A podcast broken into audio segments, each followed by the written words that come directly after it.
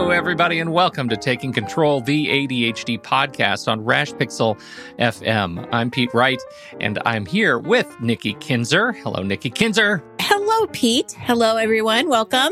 Uh, I'm very excited about yet another podcast with you today, and we are finally talking about parenting. Oh, parenting. And given the story that you told me about your night last night, I'm not going to out you, but my goodness, it sounds like what a timely day for you and I to hear about parenting in a pandemic. The pandemic parenting. The emotional management. Yeah, that's Yeah. good. That's going to be something we're going to really highlight. I actually noticed in our show notes, I'm not kidding, emotional management's the only thing that's been in, colored in red in our show Yeah, notes today. I yeah, wonder why that is. That'll be good. got the self care, got the routine. Yeah, Yeah, yeah, yeah. yeah, and we'll good. talk about all those things. Oh, but we're yeah, good. I can't wait. emotional management is going to be good. Uh, but before we do that, head over to takecontroladhd.com and get to know us a little bit better. You can listen to the show right there on the website or subscribe to the mailing list, and we'll send you an email each time a new episode is released. Of course, you can connect with us on Twitter or Facebook at Take Control ADHD.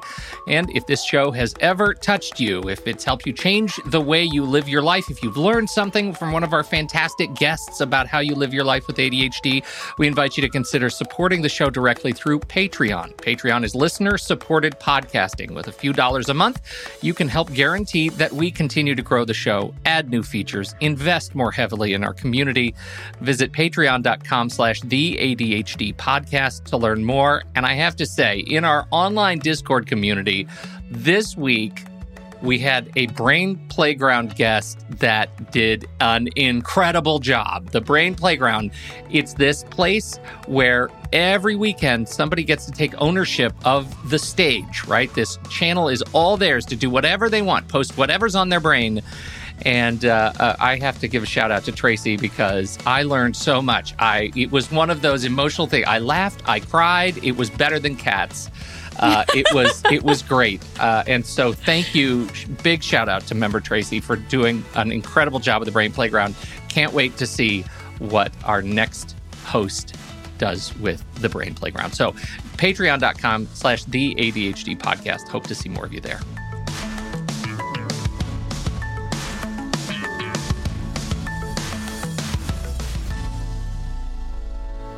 Marcy Caldwell is a psychologist, a writer, and speaker from the great city of Philadelphia, PA, and she's behind ADDept. Adept. How do you say that, Adept. Marcy? Adept. Yeah, we go ad- with adept. adept. Adept with an extra D. Uh, it's a blog behind the strategy, skills, and tools to help you thrive with ADHD. Marcy Caldwell, welcome to the ADHD podcast. So glad to have you here. Thank you for having me. Welcome, Marcy. Thank you. So before we get started, I'll tell you everybody, because now that Pete has opened the door, my situation I had.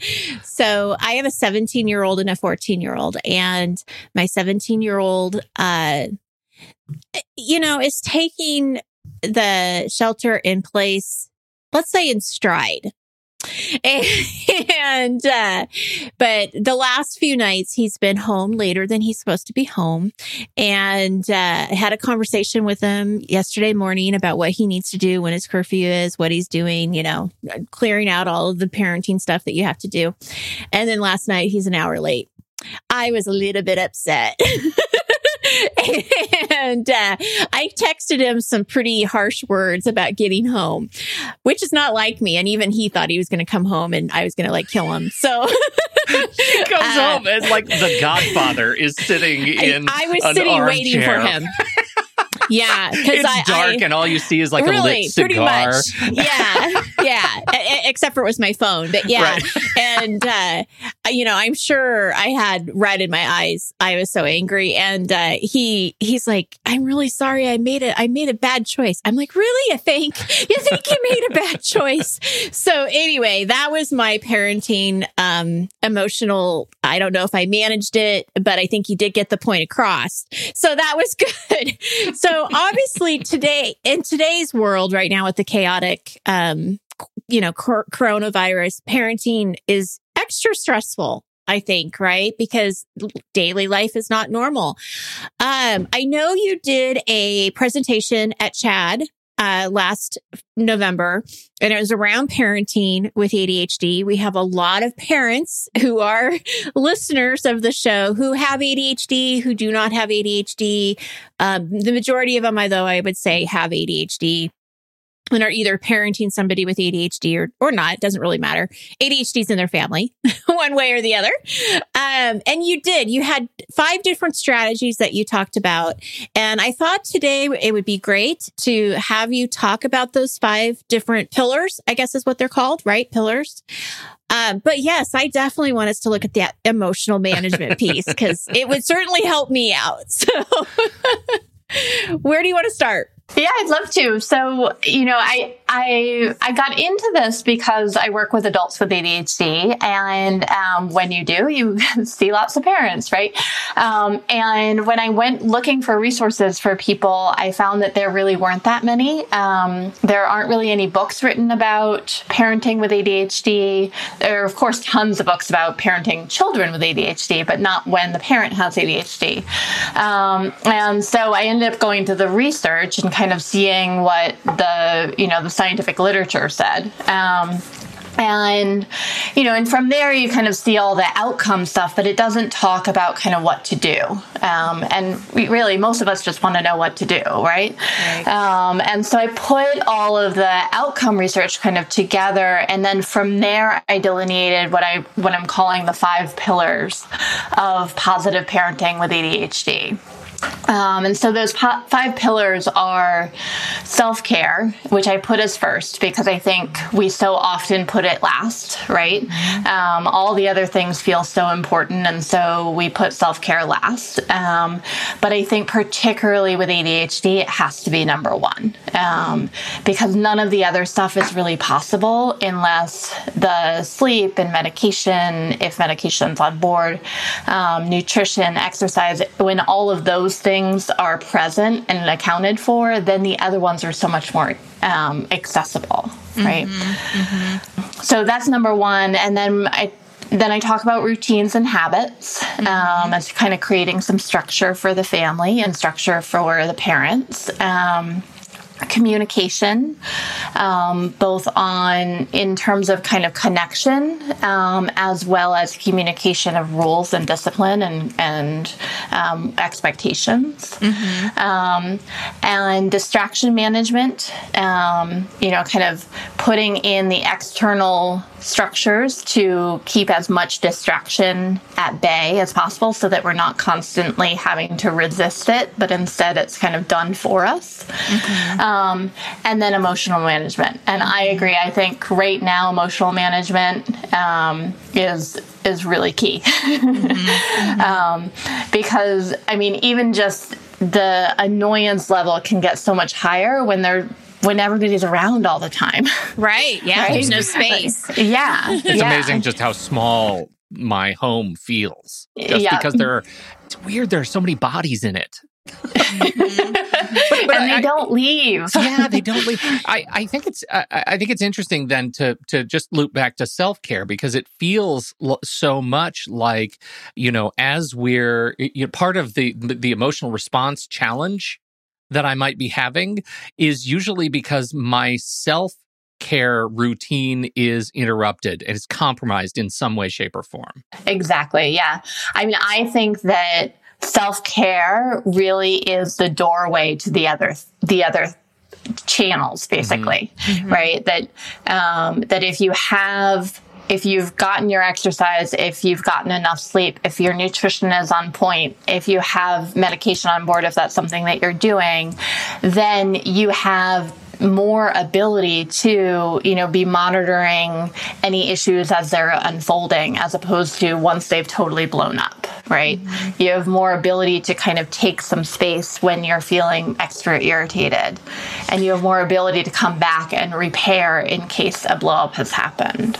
So I'm curious about that. How what are the strategies that you would offer to people now around self-care when we are quarantined and we're not as uh you know the possibilities aren't there to go out and do a gym class or to go run with a friend you know or whatever yeah yeah so i mean i think there are a lot of uh, really great options in terms of at home uh, workout in terms of exercise, right? There are a lot of out, at home workouts that have been put forth. Um, a lot of the gyms have put forth free workouts. There, there's just there's a really kind of an endless supply of them. Um, but if it's safe for people, I'm really recommending that people leave their house and go, and go for a walk. Yeah, yeah, go for a walk, yeah. go for a run, because I think that you get such a added benefit if you're actually outdoors. Um, and then of course there's all the research around kind of green space and what that does for our focus and concentration and mood, right?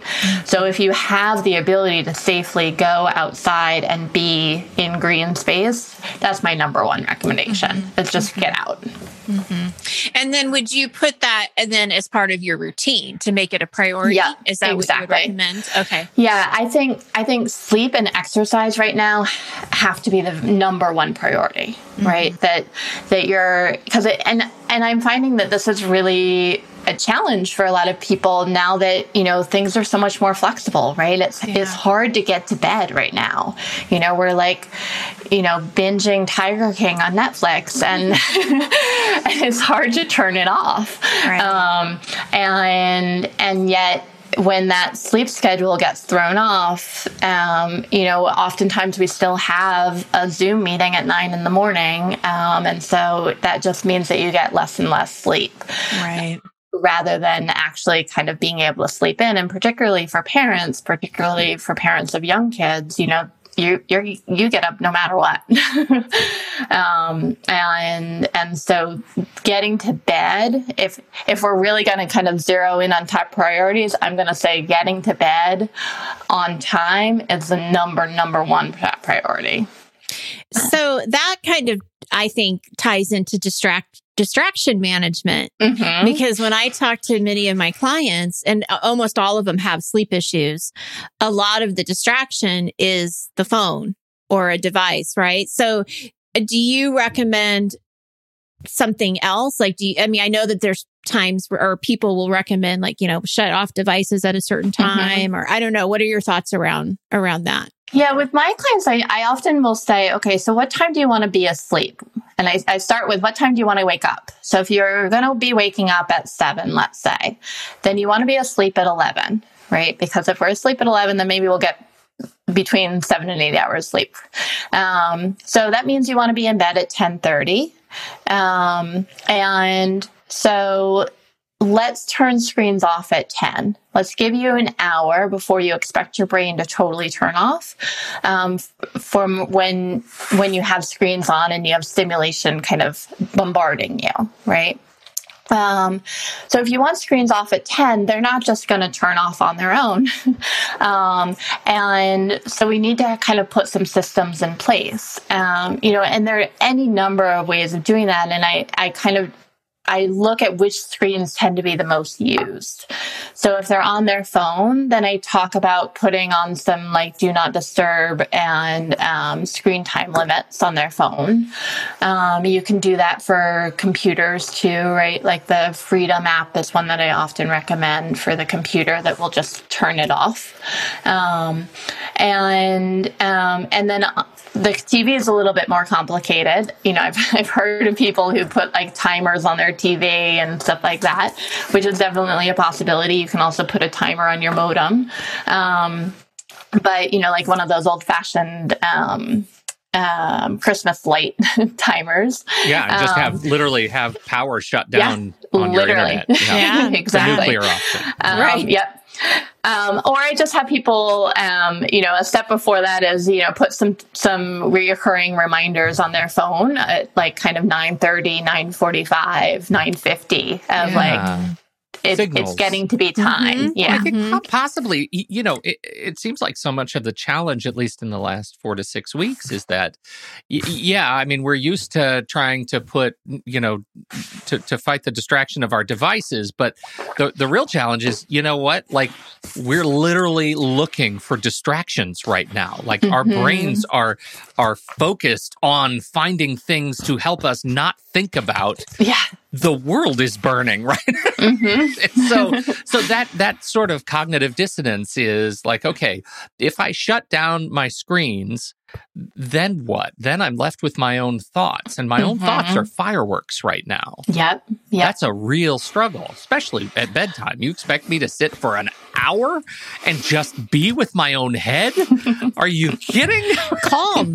I don't know about uh, Yeah. Marcy, but I mean, that's one of the Mhm. things that I'll recommend to uh, clients is to do a meditation app, you know, Yeah. calm, headspace, and Yeah. listen to some of those stories because then you don't have to be in your own head, but it's, Mhm. it's, it's, you know, calming you down. Yep. I- yeah, I, I love have- calm for that. Yeah. Totally. I, I, I'm a big advocate, and I have one by my bedside. I'm, I'm, you you know, this will surprise nobody, but I, I have a HomePod by my bed, and I love the HomePod because it's a screenless speaker. Right. It is a thing that I can talk to, sure, but I can also play these meditations. I can play ambient sounds. I can play, you know, oceans and whatever. I can play that stuff.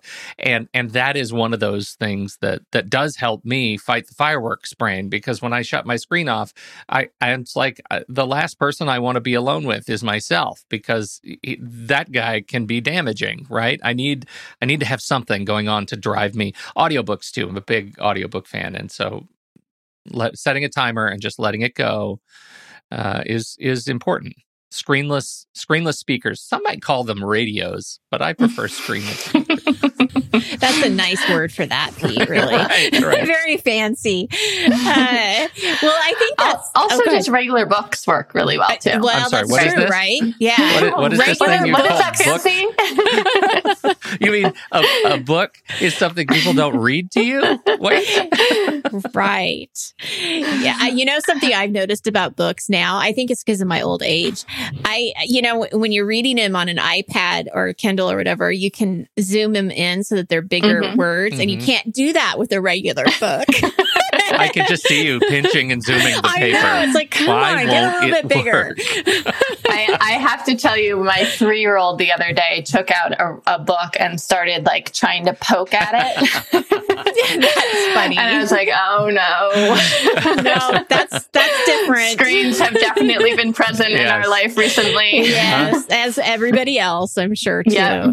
Yeah. Um, okay, so let's let's talk about the emotions because they're they're definitely running high, and I know that um, a couple of our listeners talked about uh, dealing with meltdowns more often right now, angry outbursts. This is especially you know for younger kids, not young young. Uh, well, gosh, it's all over the board, right? Um, this particular person, I think, is nine year old. It, it has a nine year old son. You have three, five. We have teenagers.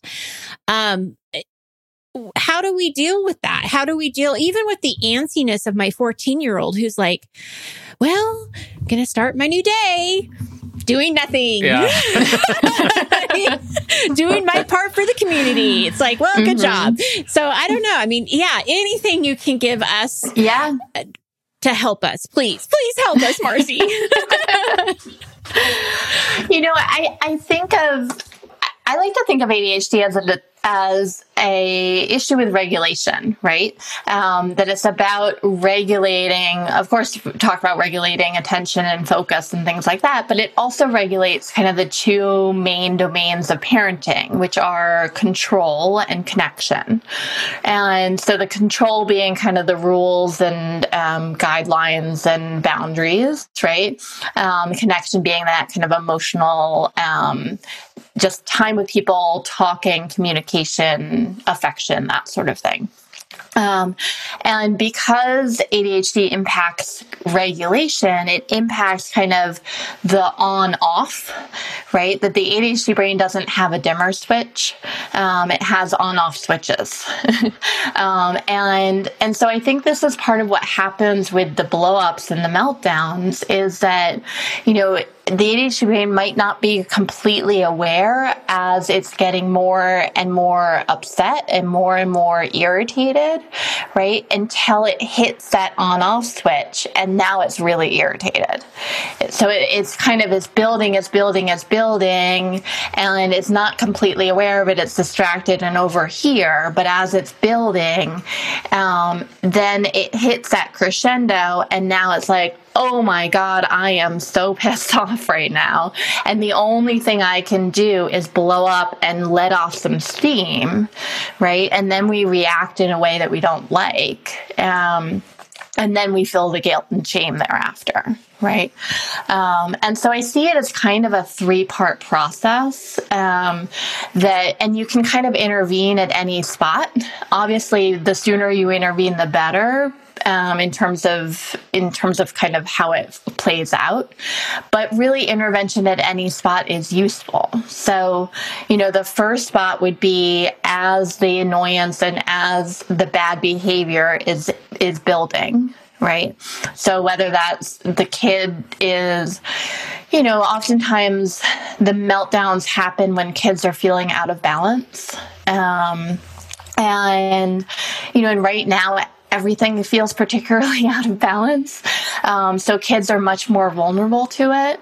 Um, and so this is where kind of routines and habits really come in because routines and habits help at least account for some of that, right? It accounts for, because what do we put into our routines? We put sleep, we put in meals, we put in, um, you know, time outside, we put in play, we put in school, right? It like creates the balance for us.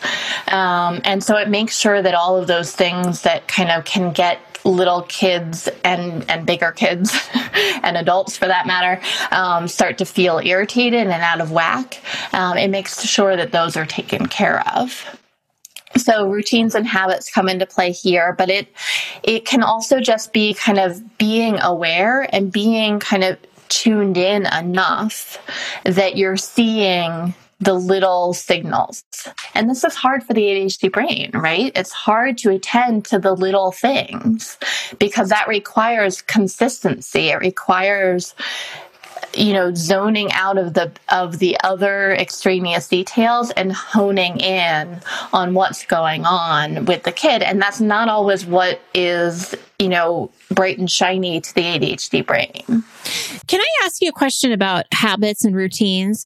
Th- that is something that's that's also really difficult for an ADHD adult to to have and I know that a lot of parents feel uh, you know like they're just not getting it right for their kids. Um, and so I understand the importance of have of having those things, but what if you're not feeling good about what you have in place or it's not consistent or it's not it just feels different every day when when you would rather it not be? Yeah i think particularly because there's that role model behavior in there too. Like if you don't have your own routines and habits on lock like it's very challenging to have any sort of expectation other than that for somebody else yeah, of course. Yeah.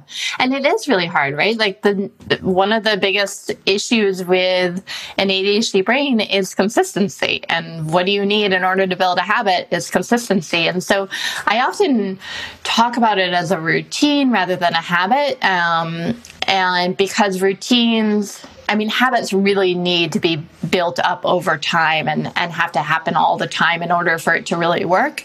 Whereas routine, you can come, you can fall off of and come back onto and fall off of and come back onto. That is a great point. I hope that people really emphasize, I mean, listen to that. I think that that's a great point. The difference between a habit and a routine.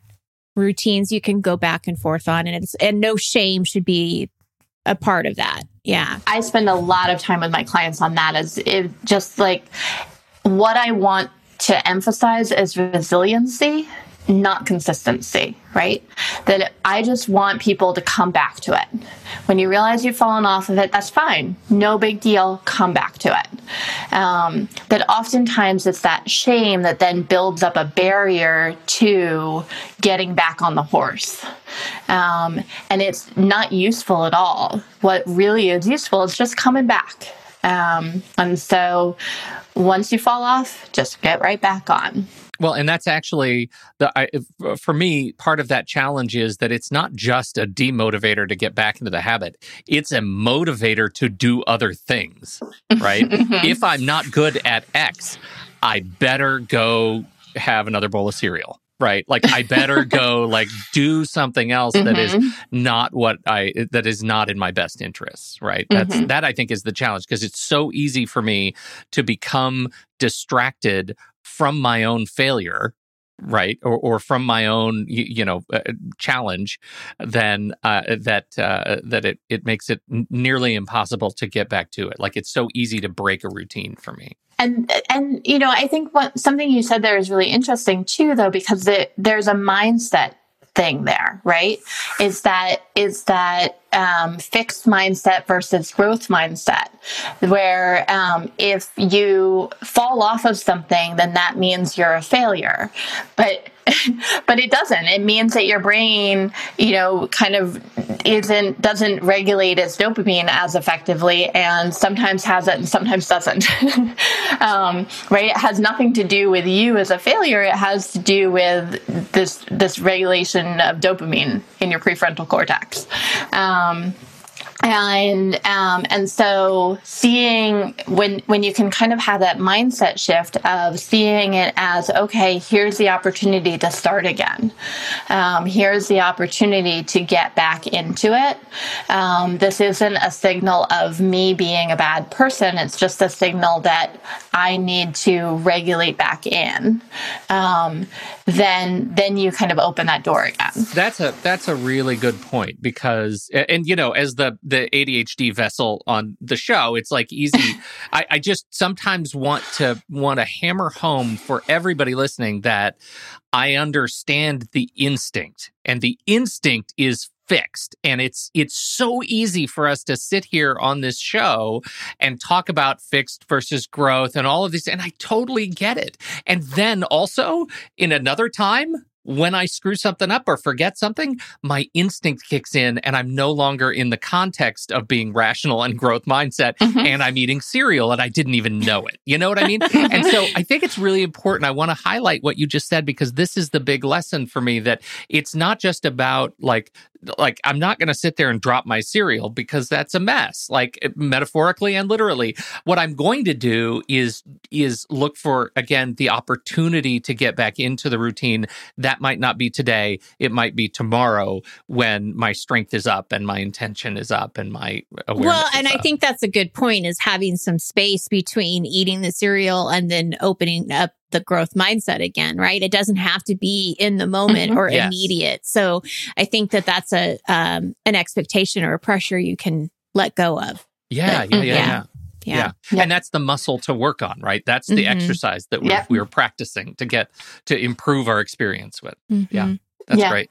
And the, and even Carol Dweck, you know, the originator mm-hmm. of growth mindset, mm-hmm. talks about the times that she flips back into her fixed mindset, right? Mm-hmm. Like we all do it. Um, mm-hmm. and having some awareness of those signals for when we have done it is kind of the first step in then being able to kind of come back to it and walk and talk ourselves through it so I was kind of talking about the the three steps where you can intervene, right? There there's the the um, as the behavior is kind of escalating, um, and doing that by kind of honing in and trying to stay as present with kids um, as possible, and then and then there's once that that switch has been flipped, and so now you're irritated. Um, and Self care really helps here because it kind of increases um, the amount of irritation that you can withstand, basically. That tolerance um, level. Yeah. Yeah, exactly. Mm-hmm. Um,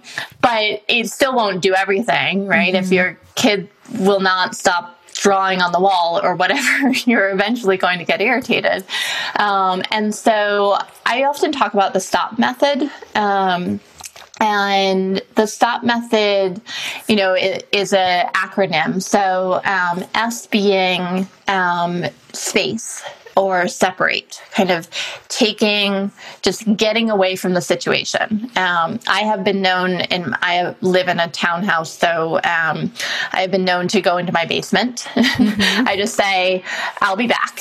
Um, that's normally all I can kind of get out in the moment. I say, I'll be back. I go down into the basement where I can get some space. Um, I have a I have a friend who goes into her pantry, um, but just anywhere anywhere we can be alone. shut them out for a minute, um, and then take a breath. Um, big, deep cleansing breath, um, maybe more than one. Um, that's the T for stop. Um, the O is observe.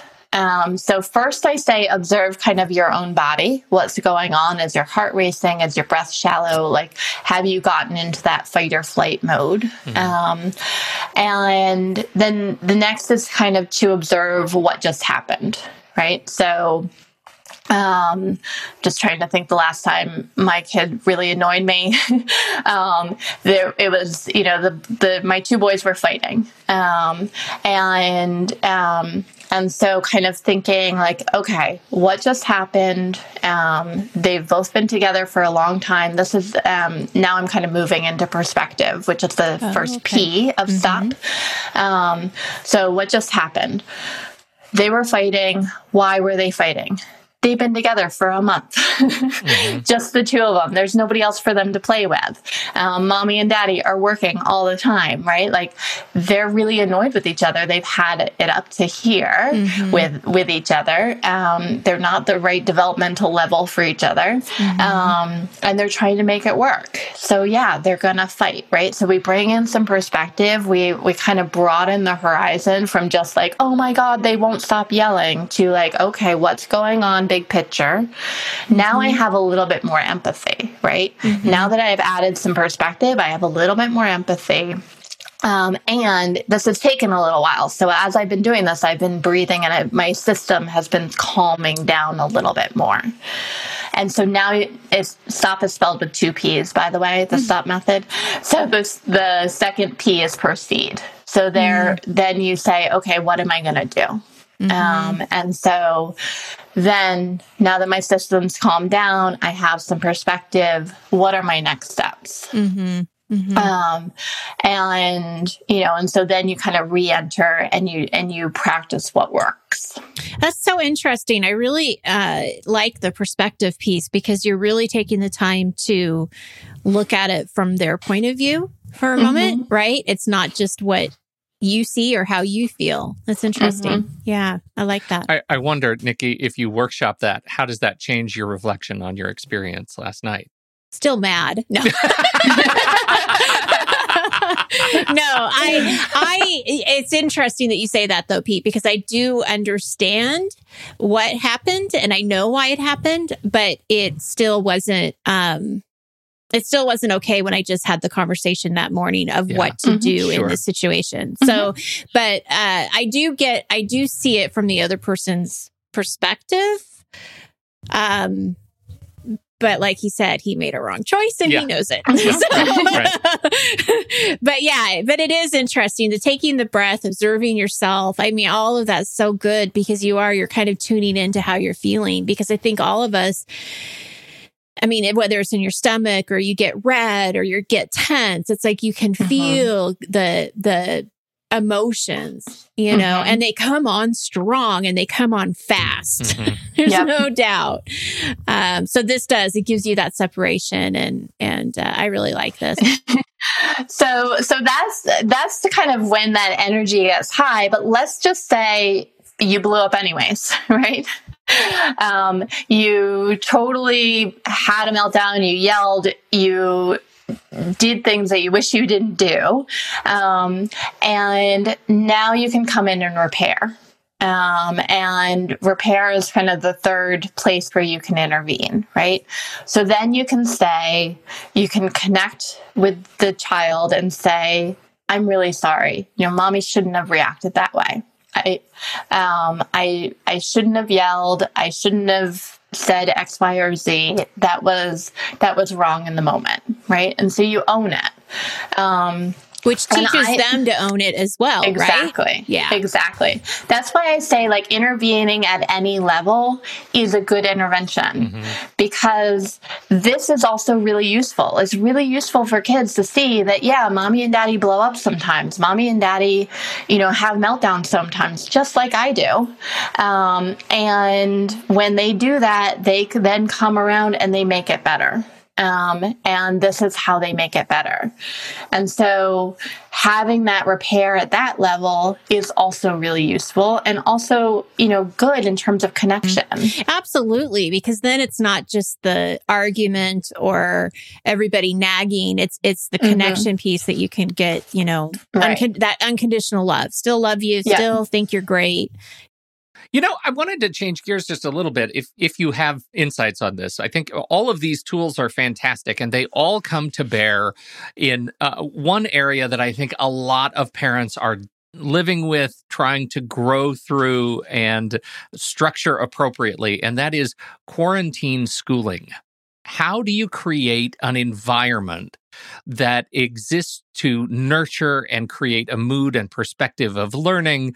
And also, by the way, you're not a professional and uh, a teacher, teacher, right? These responsibilities are hard for so many people who are also trying to work from home. Do you have any thoughts or insights on on how you might help people um, uh, manage that? Yeah.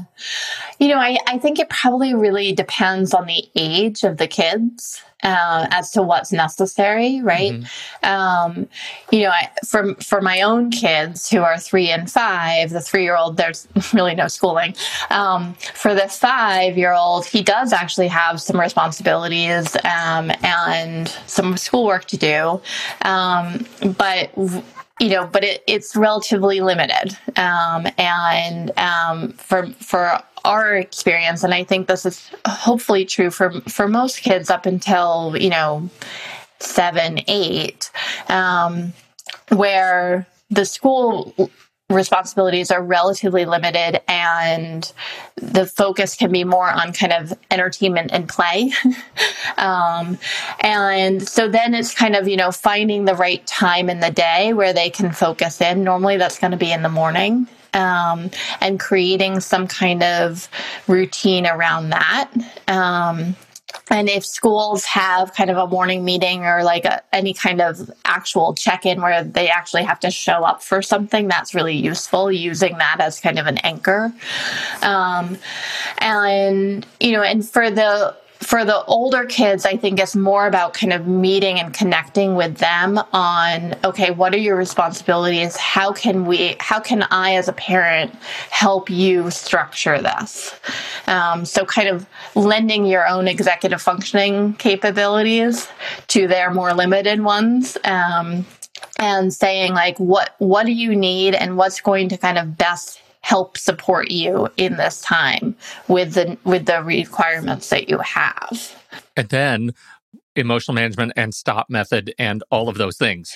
Right. well, I have and... to keep reminding myself that even though, you know, I, I have two kids who are wonderful and adorable and they are they have are learning right along with me about their own experience with ADHD.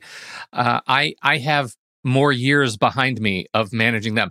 Even if i when i am feeling inadequate right my it, my level of inadequacy still comes with more experience. And even that can be helpful. Like i just have to that's like a mantra right? I can i can still help support even when i feel like i'm struggling. Mm-hmm. Well, and I think, you know, from what we've been noticing at least with our school district and and with the work that the kids have been doing it, it, it, you, we're all doing the best that we can. Our teachers are doing the best that we that they can with the resources they have. And and uh you know, I think that one of the benefits is if your child is having a hard time, then, you know, give them a break, let them have a break. It's like, don't force it. I mean, I, I read something, um, an article about, you know, the relationship is more important right now. So we got to make sure we're protecting that as well and not worry so much about the math assignment, you know, that will get done eventually. It just may not get done in that hour that you maybe thought it would. Um, but I think everybody, everybody's productivity is a little bit different right now. So we have to give ourselves some grace for sure. Yeah, I think that's so important that relationship piece. You know, that uh, it's funny. I actually just reposted, I don't do this very often, but I just reposted on social media a, a quote from a teacher saying, you know, like, I will get your kids back on track in September. Um, what I need you guys to do right now is stay calm and stay connected and stay loving. Um, and, you know, make this time not a traumatic time because it's the trauma that's going to kind of lock kids' brains. Um, but if we can kind of make sure that this continues to be as calm and loving an environment as possible, if we can kind of reduce the trauma of this event, um, then we can get them back on track. Like it's a couple months over the course of a lifetime. They, we can we can totally do that. Um, it's not the end of the world. Um, that it's it's the emotional connection, it's the relationship. That's what's important right now. Mm-hmm. Well, and I love that yeah, because the perspective there is something that's just so pro learning, right? I mean, if, if if I have one job, I feel like it's don't let my kids forget what it's like to love to learn something new. Mm, uh, mm-hmm. Because that that's going to be the anchor for them to go back into school and figure out how to love whatever is there is to learn next. Exactly. This is this is fantastic, uh, Marcy. Thank you so much for taking the time uh, from your quarantine base uh, to join us and talk guys. to us about all of this stuff. It's been a um, lovely variety to my quarantine. Truly. where would you like people? Where would you like people to go to learn more about you? Sure. Um, www.ADDept.org org um, is my blog and digital resource um, and from there you can also link to my you know my professional um, my practice and things like that but um, ADDept.org is probably um, the best first place Outstanding. Great. Links will be in the show notes. Thank you, everybody, for joining us and hanging out with us this fine day uh, in the live stream. And uh, thank you all for downloading and listening to the show. We appreciate your time and your attention. On behalf of Marcy Caldwell and Nikki Kinzer, I'm Pete Wright. We'll catch you next time right here on Taking Control, the ADHD podcast.